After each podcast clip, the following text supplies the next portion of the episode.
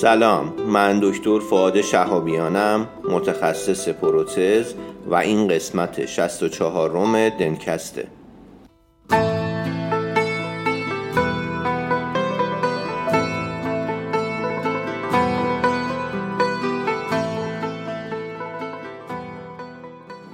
دنکست. مجموعه ای از پادکست هاست که در اون ما با همدیگه مقاله می‌خونیم.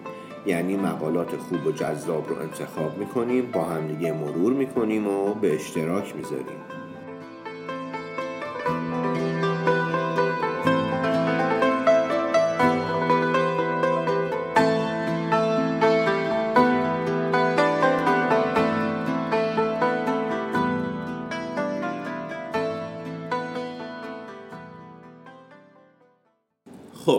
یه مقاله ای رو با هم دیگه شروع کردیم در مورد اثر رشد فکی روی prognosis بلند مدت ایمپلنت ها بود دو تا پادکستی که این مقاله رو داریم بررسی می‌کنیم. فکر می‌کنم توی این پادکست به اتمام برسه.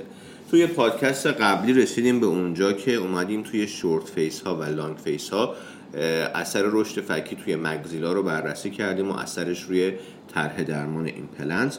الان می‌خوایم راجع به اثر short face بودن یا long face بودن اون الگوی رشدی این دوتا وضعیت روی mandible صحبت بکنیم و بعد ادامه بدیم و مقاله رو ایشالله توی این قسمت به اسمان برسونیم.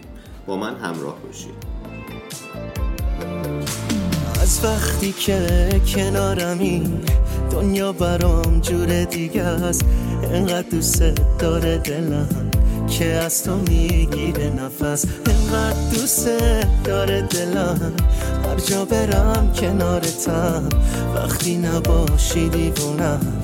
گوشه گیرم یا ساکتم. دیوونتم دیوونتم. دیوونه دوتا چشات شیرین ترین شیرین من. بمیرم واسه اون نگاه. دستاتو بده دست من. تا با تو هم قدم بشم. هر لحظه با هات دلم دور نمیشه از تو چشم. دیوونتم دیوونتم دیوونه دوتا چشات شیرین ترین شیرین من بمیرم واسه اون نگات. دستاتو بده دست من. تا با تو هم قدم بشم. هر لحظه باهات دلم دور نمیشه از تو چشم.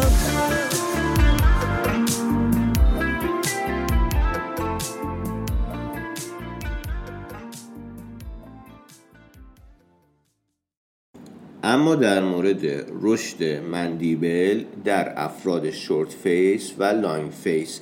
این دوتا وضعیت یعنی short face و long face که توی پادکست قبلی گفتم که به عنوان سندروم ازشون اسم می‌برن روی رشد mandible تو plane های vertical و sagittal موثرن. توی افراد short face اونایی که صورت کوتاهتری دارن mandible دندونهاش به سمت بالا و buccal رشد می‌کنه. و در long face به سمت بالا رشد می‌کنه ولی بیشتر lingual ی هست که حالا ببینیم اثرش روی موقعیت ایمپلنت به چه صورت خواهد بود. اما در مورد کاربرد ایمپلنت توی short face ها و long face ها توی mandible توی ناحیه قدام اگر فرد short face باشه و ما بیایم براش ایمپلنت بذاریم توی فرد جوان در نهایت با افزایش سن نسبت به dentition طبیعی این ایمپلنت lingual ی تر میشه. به خاطر حالا اینجا گفته mesial drift بیشتری که توی این افراد وجود داره. توی افراد long face ایمپلنت رو ناحیه قدام mandible حالا اگر تو سنین پایین تر گذاشته بشه با افزایش سن به مرور labial ی تر میشه. به خاطر اینکه دندون ها یک حرکت تدریجی به سمت lingual دارن.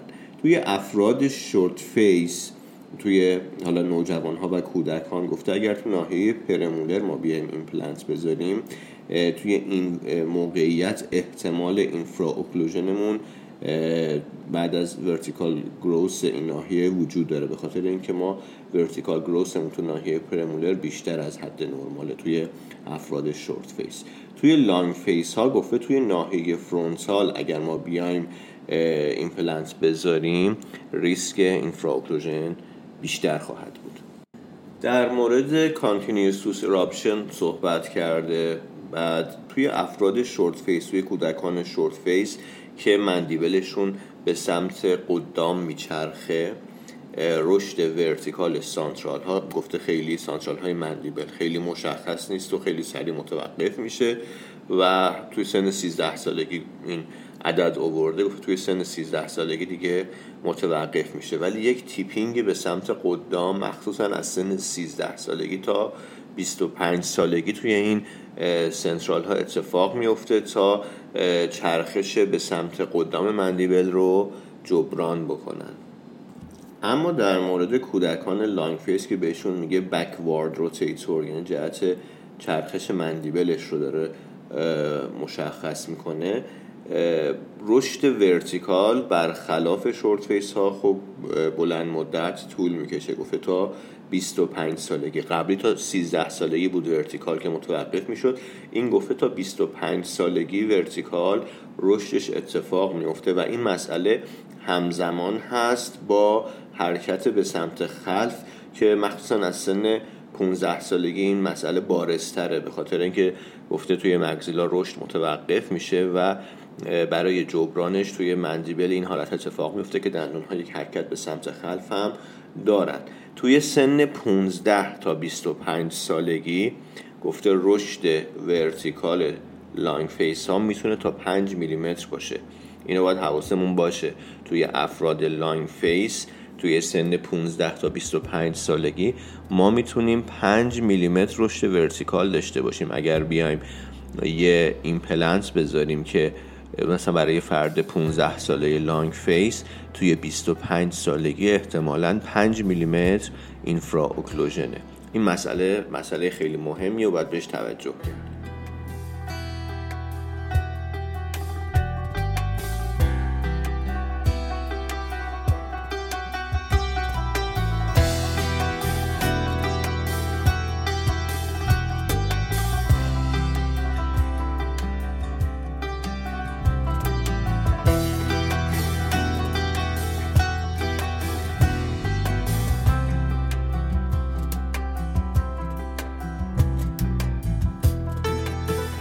توی این قسمت اومده چیکار کرده؟ تقسیم بندی کرده. حالا ما همه اینا رو خوندیم که چی اثر داره چی اثر نداره.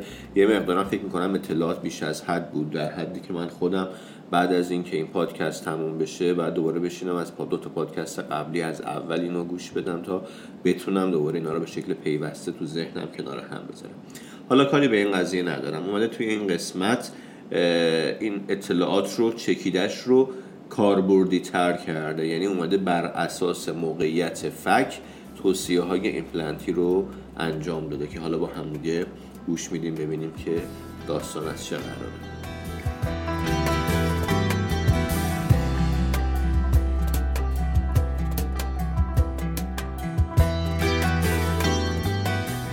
قسمت اولی که بررسی می‌کنیم قسمت قدام مگزیلاست توی این ناحیه رشد عمودی نسبت به بقیه رشات و بقیه ابعاد بارستره و تا سنهای بالاتری ادامه پیدا می‌کنه. برای همین اگر ما ایمپلنتی رو بیایم در سن کودکی یا سن جوانی یعنی قبل از به اتمام رسیدن اون رشد عمودی اونجا توی ناحیه قدام مگزیلا بذاریم بعدا مجبور میشیم که تغییراتی ایجاد بکنیم به خاطر اینکه تفاوت هایی که به خاطر رشد عمودی ایجاد میشه با dentition برای ما مشکلات زیبایی ایجاد می‌کنه. اینجا باید یا اون قسمت transgingival ایمپلنت تعویض پیدا بکنه یا superstructure اون باید تغییر پیدا بکنه تا اون restoration اون متناسب با دندون های طبیعی بشه. در نهایت هم اگر بخوایم از منظر biomechanical بهش نگاه بکنیم اون قسمتی که توی استخانه خب ثابت میمونه اون قسمتی که بالای استخانه بلندتر میشه و این به ضرر مزیت بیومکانیکیه. یعنی مشکل ایجاد می‌کنه. البته مشکل برای حالا فکر بکنیم که تحلیل استخوان و اینا نه چون قبلا راجبش توی پادکست های قبلی صحبت کردیم. اما بالاخره یه کانتیلور عمودی ما اونجا خواهیم داشت که این کانتیلور بلندتر میشه و خب مشکلات مکانیکی می‌تونه برای پروتز ما ایجاد بکنه. تو ناحیه قدام maxilla در مورد رشد عرضی هم صحبت کرده که این مسئله هم باید مد نظر قرار بگیره. اون suture midpalatal گفته توی دوران بلوغ بسته میشه و توی افرادی که short face هستن که صحبت کردیم این بسته شدن به تاخیر میفته و زمان بیشتری می‌بره. خب توی این افراد رشد عرضی فک بیشتر خواهد بود. خب این هم اگر ما اونجا ایمپلنت بذاریم قبل از بسته شدن اون midpalatal suture ممکنه که روی ایمپلنتمون اثر نامطلوب بذاره. پس باید تا به اسمام رسیدن رشد درمان ایمپلنت رو توی این ناحیه به تاخیر بندازیم که البته توجه به نوع صورت که حالا بیمار اگر short face باشه یا long face توی این ناحیه خیلی مهمه به خاطر اینکه رشد عرضی توی افراد short face زمان بیشتری طول می‌کشه که راجبش با هم صحبت کردیم. ناحیه بعدی که در موردش صحبت می‌کنیم ناحیه خلف maxilla ست توی ناحیه خلف maxilla هم توی رشد sagittal و هم vertical برای میزان و جهتشون وریشن های خیلی مختلفی وجود داره و کلا pattern رشد هم خیلی قابل پیش بینی نیست توی این ناحیه و برای همین خیلی سختتر نسبت به نواحی مثلا قدام maxilla میشه پیش بینی کرد که حالا چه زمانی safe ه که ما ایمپلنت بذاریم. نحوه رشد هم به این شکله که ما apposition bone داریم توی ناحیه آلوئولار و resorption داریم توی ناحیه سینوس maxilla و nasal cavity و یعنی به این شکله. وقتی ایمپلنت رو زود بذاری مشکلی که ایجاد می‌کنه حالا هم به شکل occlusally submerge میشه. همین که اگر زود گذاشته باشیم ممکنه که ایمپلنتمون و fixture مون به داخل سینوس یا nasal cavity نفوذ بکنه. خب اگر درمان پروتزی ما انجام بدیم که از midline عبور بکنه این ممکنه که ممکنه که ننوشته با رشد transverse تداخل ایجاد خواهد کرد.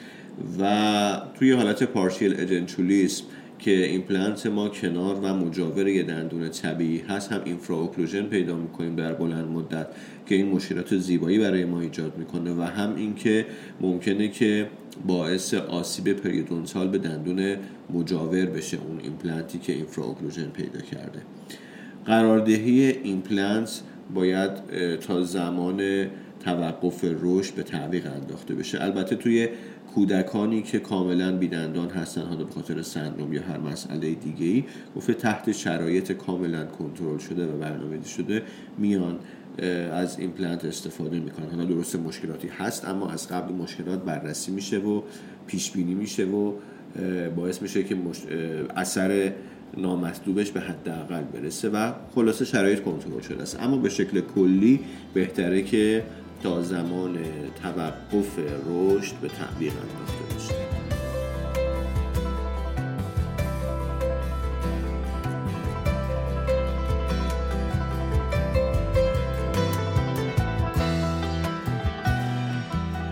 خب، قسمت بعدی که راجبش صحبت کرده ناحیه قدام مندیبله. گفته توی ناحیه سمفیز ما کمترین مشکلات رو برای قراردهی ایمپلنت خواهیم داشت. به خاطر اینکه سمفیز mandible توی اوایل کودکی بسته میشه و رشد sagittal هم که صحبت کردیم در موردش تو نواحی خلفی mandible اتفاق میافته. پس ما تو ناحیه قدام mandible کمترین مشکل رو داریم ولی در افرادی که partial edentulous ن یعنی که حالا دندون هست می‌خوایم یه ایمپلنتی بزنیم که کنار دندون ها باشه. ایمپلنت اینجا contraindicate هست. به خاطر اینکه ما صحبت کردیم در موردش. درسته که سمفیز بسته شده اما تغییرات جبرانی compensatory ما داریم توی اون complex dentoalveolar زمان رشدمون که گفتم مثلا توی mandible جهت حتی توی این قسمت short face و long face در موردش صحبت کردیم. پس اگر partial edentulous باشه تو ناحیه قدام maxilla قدام mandible ببخشید contraindicate است اما توی مواردی که کلا بیدندان باشه مشکلات خیلی کمه به خاطر اینکه سمفیز توی همون دوران کودکی بسته میشه. در مورد قسمت خلفی mandible گفته میزان زیادی از رشدهای transverse sagittal و vertical توی این ناحیه اتفاق میفته mandible یک چرخش rotational خواهد داشت و تغییرات خیلی بارز و عمده هم در آلوئول و هم در border تحتانی mandible اتفاق میفته و خب اینا هم خیلی تحت تاثیر نوع صورت حالا short face یا long face. روش و متد conservative برای این ناحیه اینه که تا زمانی که رشد skeletal به پایان نرسیده توی ناحیه خلفی mandible نباید ایمپلنت گذاشت. و خب به خاطر اینکه خیلی هم case report کمه در مورد اینکه ایمپلنت توی خلف مندیبل گذاشته باشن توی مثلا زمانهای جوانی و سنین کم خیلی نمیشه راجبش یک فرمول کلی ارائه کرد. پس توی ناحیه خلف مندیبل به خاطر اینکه رشد زیادی وجود داره و تغییرات بزرگی اتفاق میفته ایمپلنت در قبل از اتمام رشد نباید گذاشت.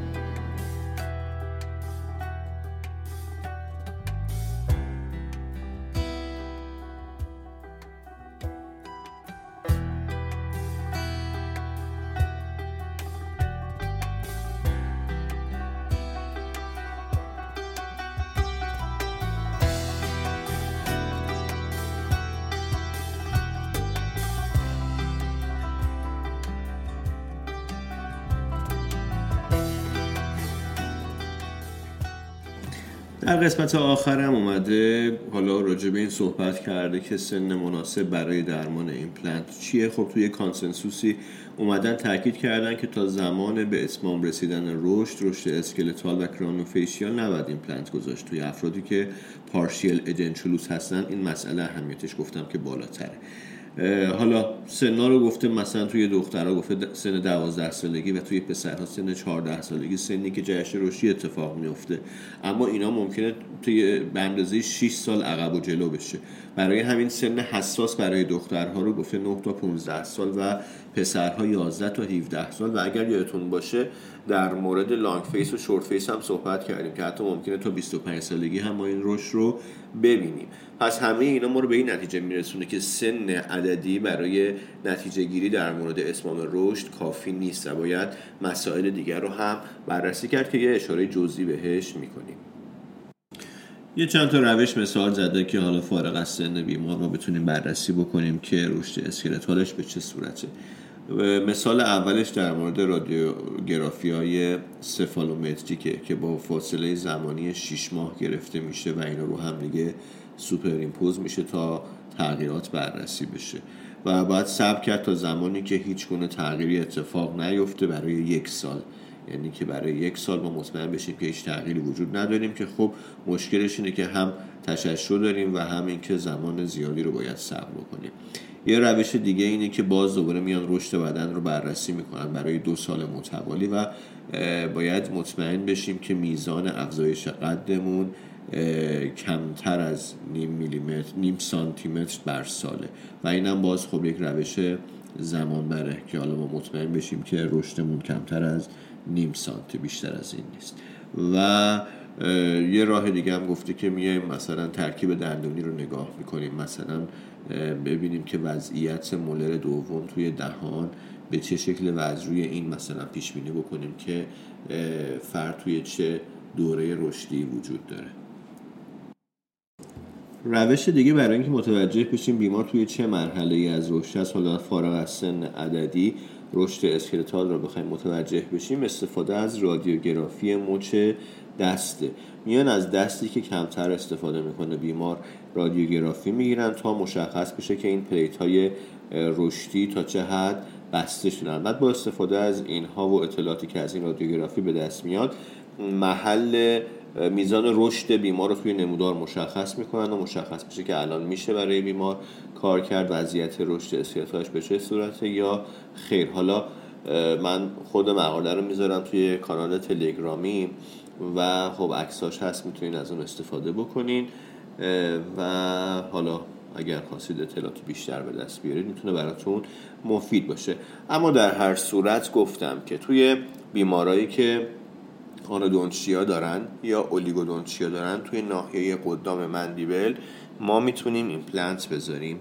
و خب این مسئله مهمی. من یه بار دیدم یکی از دوستان که متخصص اطفاله توی ناحیه قدام مندیبل ایمپلنت گذاشت موقع خب من نمی‌دونستم اینو ازش پرسیدم که مگه میشه توی بچه ایمپلنت بذاریم که خب الان حتی موقع خودش برام توضیح داد اون موقع مقالهش رو خوندم ولی الان متوجه به این مقاله توی این پادکست هم میگیم. توی ناحیه قدام قدام مندیبل توی مواردی که anodontia یا oligodontia هست میشه از ایمپلنت استفاده کرد حتی قبل از دوران بلوغ. به خاطر اینکه تغییرات symphysis رو گفتم که توی سن خیلی پایین متوقف میشه.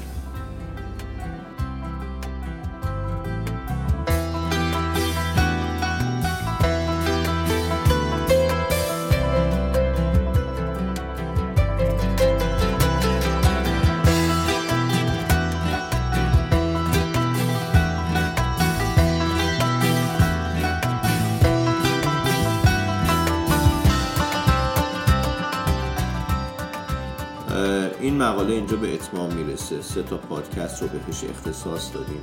مقاله خیلی مفید بود برای من. خودم مطالبش خیلی تازه و جدید بود و حتی شاید این سه تا پادکست اخیر رو مجدد دوباره پشت سر هم گوش بدم تا یه ریویوی برام بشه چون نسبت به بقیه مقالات مقالاتی که تا حالا پادکست کردیم مطالبش برای خودم جدیدتر. خیلی ممنونم که وقتتون رو در اختیار من گذاشتید. اوقات خوبی رو داشته باشید.